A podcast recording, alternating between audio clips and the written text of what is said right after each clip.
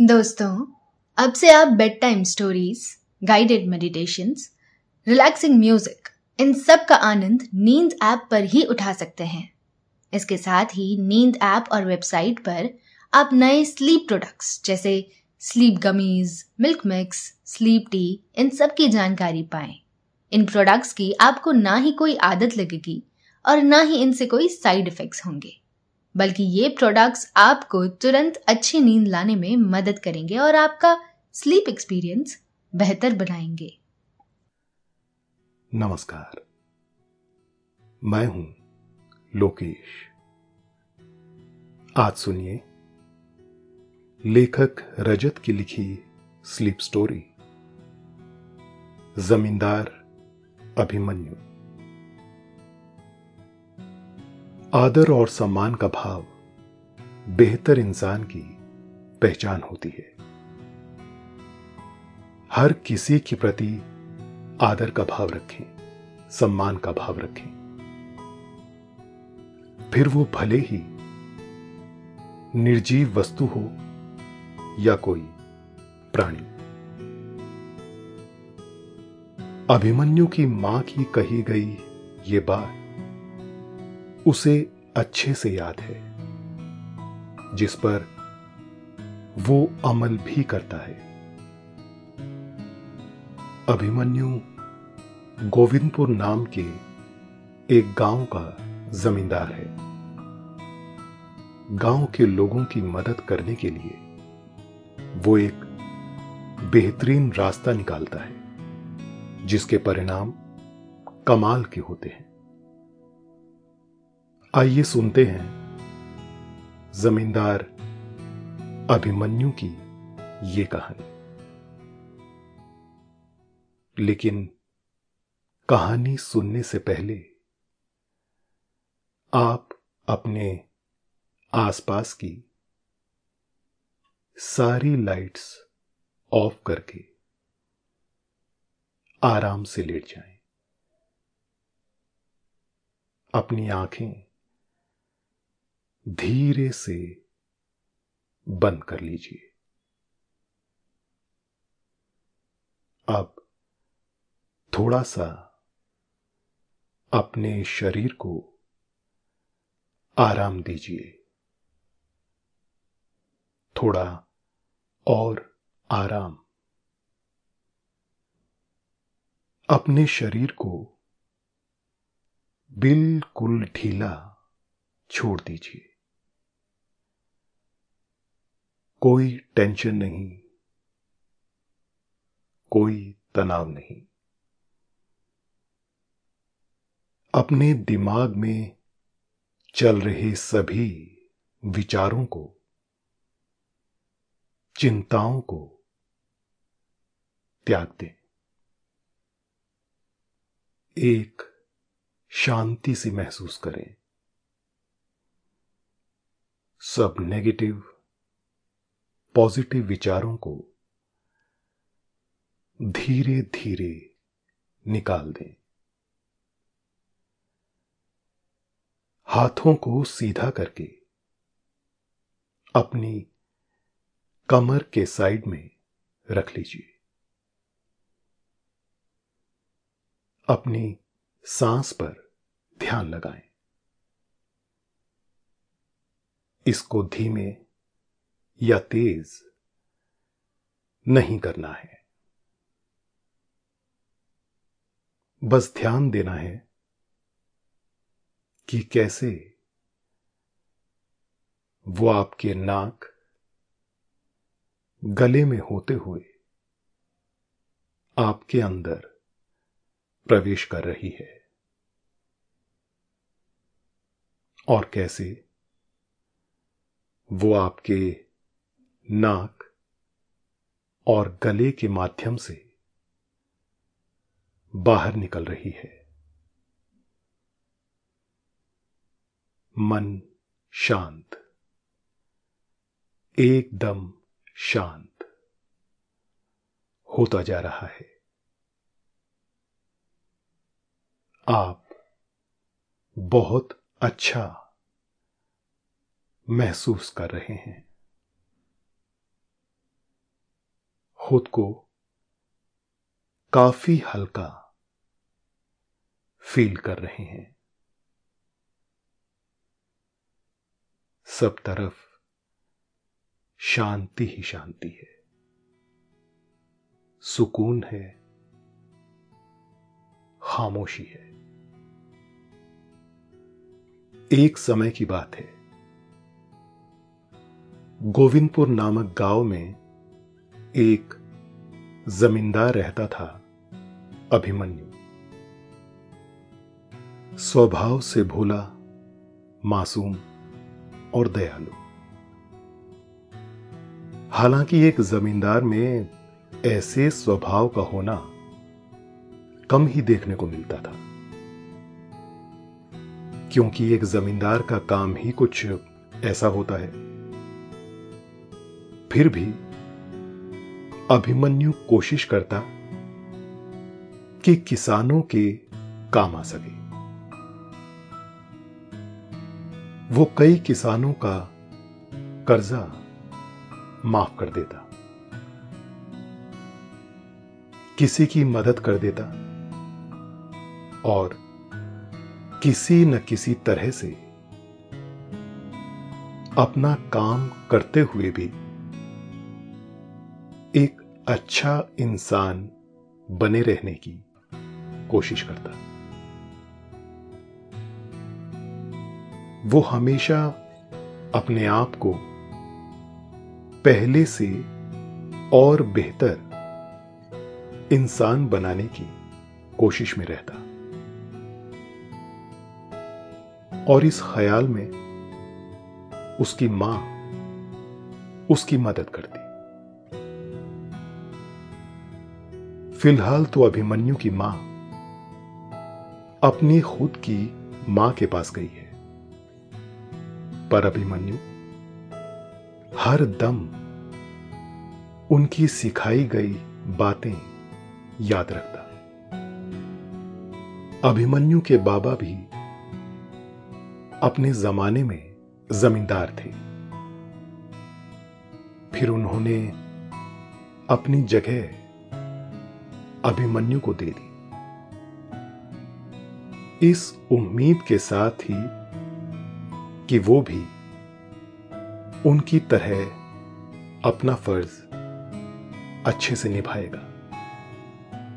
पर जमींदार होने के लिए आपके मन को कठोर होना चाहिए, जो कि अभिमन्यु का मन था नहीं। फिर भी अभिमन्यु पूरी कोशिश करता। वो अपनी ज़िम्मेदारी भी ठीक से निभाए। और वक्त आने पर लोगों की मदद भी कर पाए। एक रोज अपना काम खत्म कर अभिमन्यु अपने मुनीम जी दीनानाथ जी को घर छोड़ने के लिए उनके साथ निकल गया। मुनीम जी की आयु ने अब साठवें वर्ष में अपने कदम रख लिए हैं। वो अभिमन्यु के बाबा के लिए भी मुनिमगिरी करते थे और अब अभिमन्यु के लिए भी। वैसे अभिमन्यु के बाबा ने उससे कहा था एक बार, अब समय आ गया है, दूसरा मुनीम रखा जाए। अब दीनानाथ की उम्र हो गई है। अभिमन्यु ने कहा, नहीं बाबा, रहने दो। अभी वो अच्छे से काम कर लेते हैं। जब होगा, वो खुद ही कह देंगे। खैर। अभिमन्यु मुनीम जी के साथ उनके घर की तरफ़ जा रहा है। मुनीम जी ने कहा, तुम्हें आने की ज़रूरत नहीं थी अभिमन्यु। मैं अकेला ही चला जाता। रोज तो जाता हूँ। अभिमन्यु ने कहा, हाँ यह बात तो मैं भी जानता हूँ। पर इस बहाने मैं भी अम्मा और छोटी से मिल लूँगा। अम्मा मुनीम जी की पत्नी है और छोटी उनकी पोती है। मुनीम जी ने कहा, ठीक है, वैसे भी छोटी आपके बारे में पूछती रहती है। अभिमन्यु ने कहा अच्छा वैसे मुझे आपसे भी एक बात पूछनी थी। मुनीम जी ने कहा, हाँ, पूछिए ना। कोई हिसाब अधूरा रह गया क्या?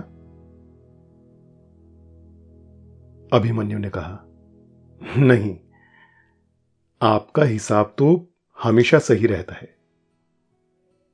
मैं ये पूछ रहा था, आपको क्या लगता है मैं बेहतर इंसान कैसे बन सकता हूँ? मुनीम जी ने कहा, आप पहले से बेहतर हो और कितना बनोगे? रात के करीब सात बज रहे हैं। हल्का हल्का अंधेरा गाँव के आँगन में फैल रहा है। आते जाते सभी लोग अभिमन्यु और मुनीम जी को नमस्कार कर रहे हैं। बदले में वो दोनों नमस्कार करते हुए अपनी बातों में कहीं गुम है। गोविंदपुर एक खूबसूरत गाँव है, जो चारों ओर से प्रकृति से घिरा हुआ है। गाँव के भीतर भी हरियाली निवास करती है। कई तरह के पेड़ों से गाँव सज धज कर रहता है। गाँव की चौपाल पर शाम के समय गाँव के लोगों की बैठक जमती है। कहने में कोई हर्ज नहीं होना चाहिए कि गोविंदपुर एक संपन्न गाँव है। कुछ लोग आलोचना करते हैं कि अभिमन्यु जमींदार के पद के लिए उपयुक्त नहीं है, क्योंकि वो एक सज्जन पुरुष है। अभिमन्यु को यह बात भली भांति पता है और वो ऐसी बातों की परवाह भी नहीं करता। वो बस अपना काम अच्छे से करना चाहता है। अभिमन्यु को माँ की कही गई एक बात ध्यान आई। वो कहती हैं, जीवन में सबसे बड़ी पूंजी जो तुम हासिल करोगे, वो किसी के हृदय में तुम्हारे प्रति प्रेम होगा। उससे बढ़कर कुछ भी नहीं। अभिमन्यु और मुनीम जी की बातें तो खत्म नहीं हुई, पर उनका घर आ गया। अभिमन्यु ने अम्मा को प्रणाम किया और छोटी के बारे में पूछा, छोटी कहाँ है अम्मा? दिखाई नहीं दे रही? अम्मा ने कहा, वहाँ, पीछे आँगन में बैठी है। अभिमन्यु ने कहा, ठीक है। मैं उससे वहीं मिल लेता हूँ। अभिमन्यु आँगन में गया। छोटी अकेली बैठी आसमा की तरफ़ देखकर कुछ हिसाब लगा रही है। उसके आसपास एक खूबसूरत बगीचा उस पर नज़र बनाए हुए है। अभिमन्यु धीरे से उसके पास जाकर बैठ गया, जिससे छोटी का ध्यान टूटा। उसने कहा, भैया, आप आप कब आए? अभिमन्यु ने कहा, मैं तो अभी अभी आया हूँ, और तुम ये क्या कर रही हो? अभी से तारे गिनना शुरू कर दिए? छोटी ने अपने नटखट अंदाज में जवाब दिया, अरे नहीं, मैं तारे नहीं गिन रही हूँ। मैं तो समय का अंदाज़ा लगा रही हूँ। अभिमन्यु ने पूछा, समय का अंदाज़ा? छोटी ने बताया, हाँ। दादी मुझे आजकल चाँद और सूरज को देखकर समय का पता लगाना सिखा रही है। अभिमन्यु ने कहा, पर वो तो तुम घड़ी देखकर भी पता लगा सकती हो। छोटी ने कहा, ओहो अब हर समय आपके पास घड़ी थोड़े ना होती है। वैसे भी दादी कहती हैं, आपको सब आना चाहिए। ना जाने कब किस चीज़ की ज़रूरत पड़ जाए।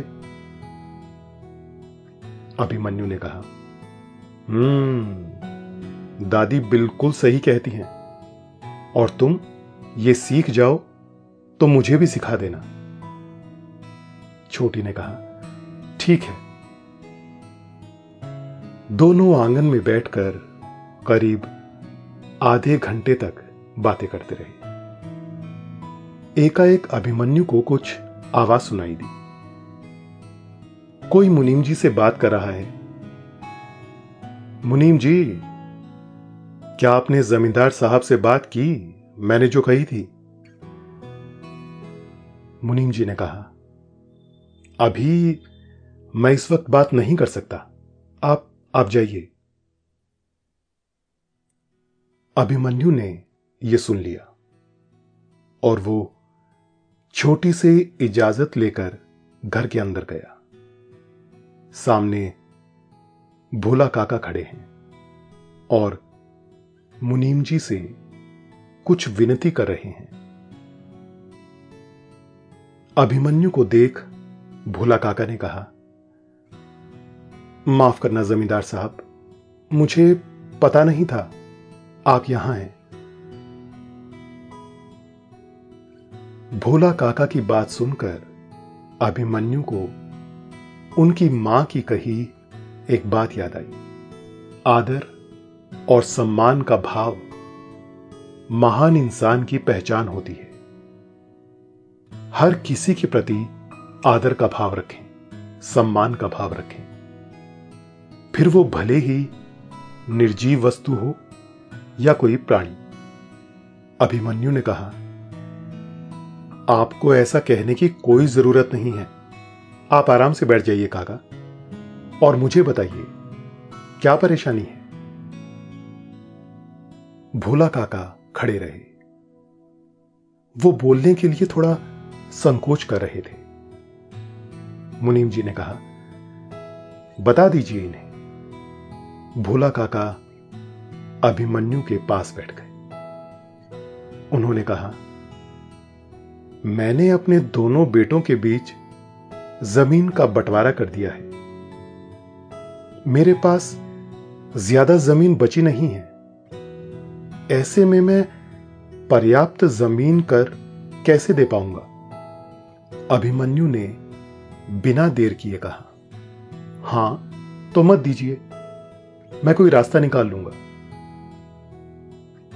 अभिमन्यु के ऐसा कहने पर भोला काका खुश हो गए और उसे दुआ देते हुए वहाँ से चले गए। उनके जाने के बाद मुनीम जी ने कहा, पर यह कैसे संभव है? हमें कर तो जमा करना होगा। अभिमन्यु ने सोचते हुए कहा, अब कुछ तो तरीका निकालना होगा, मुनीम जी. दोनों सोच में पड़ गए। इस दुविधा का हल कैसे निकाला जाए? कुछ समय बाद अभिमन्यु सभी से विदा लेकर अपने घर की ओर चल दिया। आसमां पर चाँद माँ की बिंदिया की तरह चमक रहा है और चांदनी उनकी आँखों की तरह चमक रही है। हल्की ठंडी हवाओं से महसूस होता अप्रतिम एहसास। मिट्टी और हरियाली से उमड़ती हुई सौंधी खुशबू ने अभिमन्यु के मन को अनुपम भावना से भर दिया है। चलते चलते अभिमन्यु को दाएँ तरफ़ की झोपड़ी से कुछ हलचल और आवाज़ सुनाई दी। यहाँ विमला काकी अपने परिवार के साथ रहती है। अभिमन्यु पास गया। खिड़की से उसे आवाज़ आई। उनकी बातें सुनकर अभिमन्यु ने मन में कहा विमला काकी को भी मदद की ज़रूरत है। वो बिना उनसे मिले ही आगे बढ़ गया। आगे जाकर उसे राशन की दुकान पर कुछ उधार में राशन खरीदते लोग दिखे। अभिमन्यु ने अपने आप से कहा, और उन्हें भी मदद की ज़रूरत है। थोड़ा आगे चलने पर उसे पेड़ के नीचे, चौपाल गाँव के कुछ बुज़ुर्ग बैठे दिखे। अभिमन्यु बिना हलचल किए उनके पीछे की ओर जाकर बैठ गया। बुज़ुर्ग लोग मिलकर गाँव के हालचाल की बातें कर रहे थे।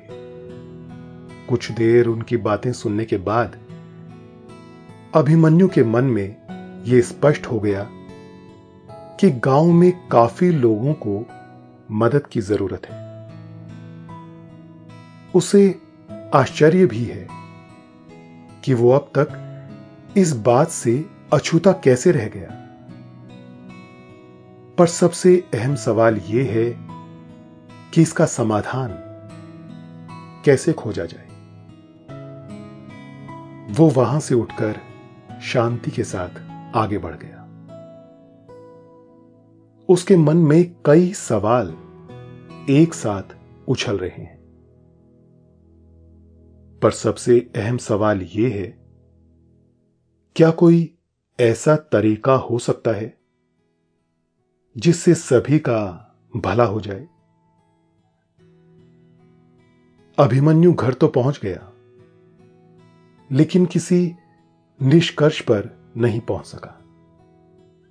उसने माँ को याद करते हुए कहा, अभी माँ होती तो ज़रूर कोई उपाय बताती। उसे माँ की कही एक सीख याद आई। समस्या का समाधान खोजने के लिए एक बात महत्वपूर्ण है। समस्या पर ज़्यादा ध्यान मत दो। समाधान को देखो, उसे खोजो। रास्ता खुद ब खुद निकल आएगा। अभिमन्यु किसी नए ख्याल के लिए रात भर सोचता रहा। उसे एक कमाल की युक्ति सूझी। उसने सुबह मुनीम जी को जल्दी बुलवाया और एक प्रतियोगिता आयोजित करने को कहा। मुनीम जी ने कहा, पर इससे सभी की समस्या का निवारण कैसे होगा? अभिमन्यु ने उन्हें दिलासा दिया कि उसने कुछ सोचा है। अभिमन्यु के कहे अनुसार, मुनीम जी पूरे गाँव में डंका बजवा देते हैं। अब तक यह बात अभिमन्यु के बाबा को पता नहीं थी। उन्हें पता चलते ही उन्होंने कहा, अभिमन्यु, तुम ये क्यों कर रहे हो, मुझे पता है। उम्मीद है तुम सफल हो सको। बाबा की बात सुनकर अभिमन्यु का विश्वास और अटल हो गया। अभिमन्यु ये जानता है, गाँव में हर किसी के पास कोई ना कोई खूबी है।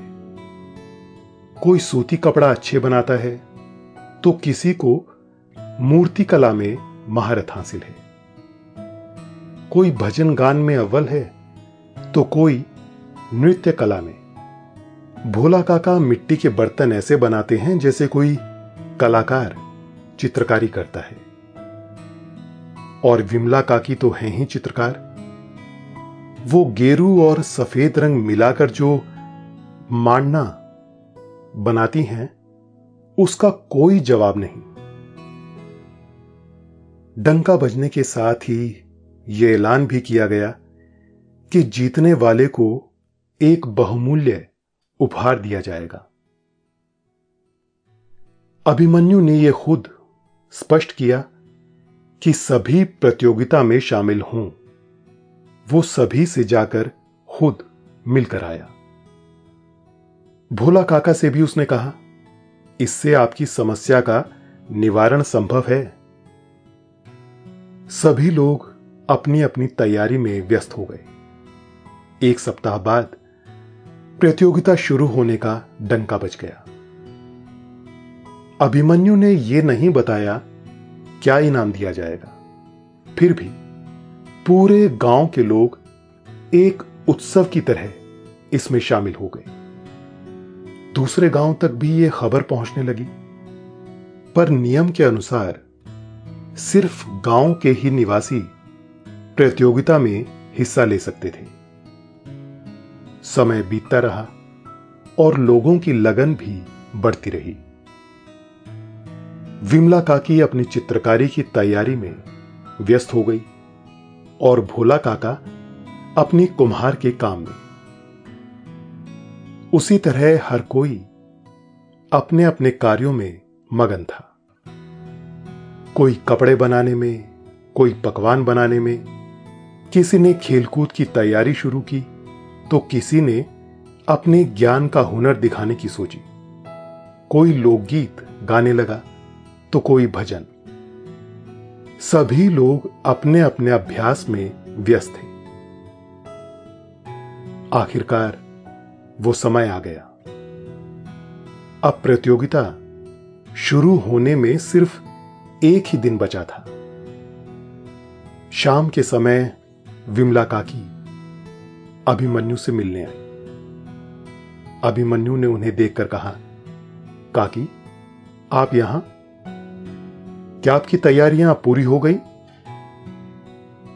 विमला काकी ने कहा, हाँ बेटा, वो तो हो गई।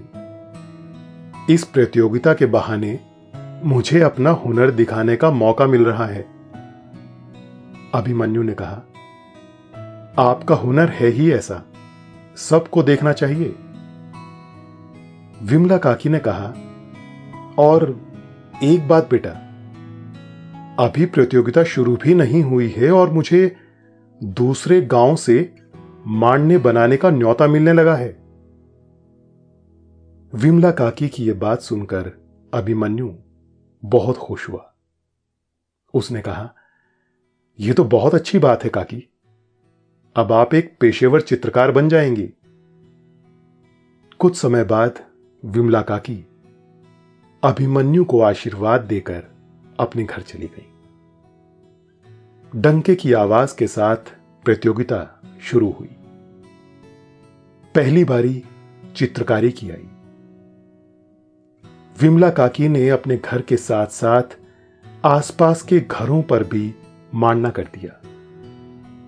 उन्होंने घरों को दिवाली की तरह सजा दिया, ज़मीन को आसमान बना दिया। चाँद, सूरज, फूल और तारे सब उनकी चित्रकारी पर उज्जवल थे। दूसरी बारी कुम्हार की आई। भोला काका ने तरह तरह के मिट्टी के बर्तन बनाए। उनकी कला को देखने पूरा गाँव उमड़ पड़ा। भोला काका ने अपनी कुम्हार की कला से सबको एक बार फिर से चौंका दिया। उन्होंने मिट्टी के ऐसे बर्तन बनाए जो गाँव वालों ने कभी देखे भी नहीं थे। उन्होंने ऐसी सुराही बनाई जिसमें से पानी या अन्य कोई पेय पदार्थ पीने पर वो आवाज़ करती थी। उसे एक आविष्कार की तरह लिया गया। तीसरी बारी कपड़ों की, फिर गान की, नृत्य की। एक एक कर सभी को अपना हुनर दिखाने का मौका मिला। प्रतियोगिता करीब सात दिनों तक चली। विजेता घोषित होने का दिन आया। अभिमन्यु ने एक जोरदार भाषण के साथ सभी का अभिवादन किया। विजेताओं का नाम सुनने के लिए सभी की धड़कनें रुकी हुई थी। गाँव के चौक पर सन्नाटा छा गया। अभिमन्यु मंच पर खड़ा विजेताओं का नाम लेने ही वाला था। अभिमन्यु ने कहा करीब करीब गाँव के हर घर से किसी न किसी ने प्रतियोगिता में भाग लिया है। और मुझे ये बताते हुए बेहद खुशी हो रही है कि चित्रकारी में प्रथम स्थान विमला काकी का आया है। ये नाम सुनने के बाद ढोल बजने लगे। विमला काकी के बच्चे उन्हें नचाने लगे। अभिमन्यु ने कहा, कुम्हार के काम में दूसरा स्थान भोला काका का है। भोला काका खुशी से इस तरह खड़े हैं जैसे उन्हें पहले से ही पता था। उनका नाम ही आएगा। एक एक कर अभिमन्यु ने सभी के नाम लिए और कहा, और इन नामों को लेने के बाद मैं बताना चाहता हूँ कि गाँव के हर घर में कोई ना कोई विजेता अवश्य है। और सभी विजेताओं का इनाम यह होगा कि उन्हें कोई कर यानी टैक्स नहीं देना पड़ेगा। अभिमन्यु के ये शब्दों को सुनकर सभी खुशी से झूमने लगे। पूरा गाँव जश्न में डूब गया। कुछ समय बाद खबर मिली। दूसरे गाँव के जमींदारों ने भी प्रतियोगिता का आयोजन रखा है। अभिमन्यु के बाबा ने कहा, पर तुम सरकार को क्या जवाब दोगे? अभिमन्यु ने कहा, मैं उनसे पहले ही बात कराया था और वो मान गए थे। अभिमन्यु के बाबा ने उसे गले लगा लिया। माँ की दी गई सीख की वजह से अभिमन्यु ये सब कर पाया था। शाम हुई। उसने देखा, माँ सामने से चलते हुए उसकी तरफ़ आ रही है। जैसे रातों में चाँद आता है, दोनों ने एक दूसरे को गले लगा लिया। रात तारों की तरह अपने साथ नींद फिलाई है।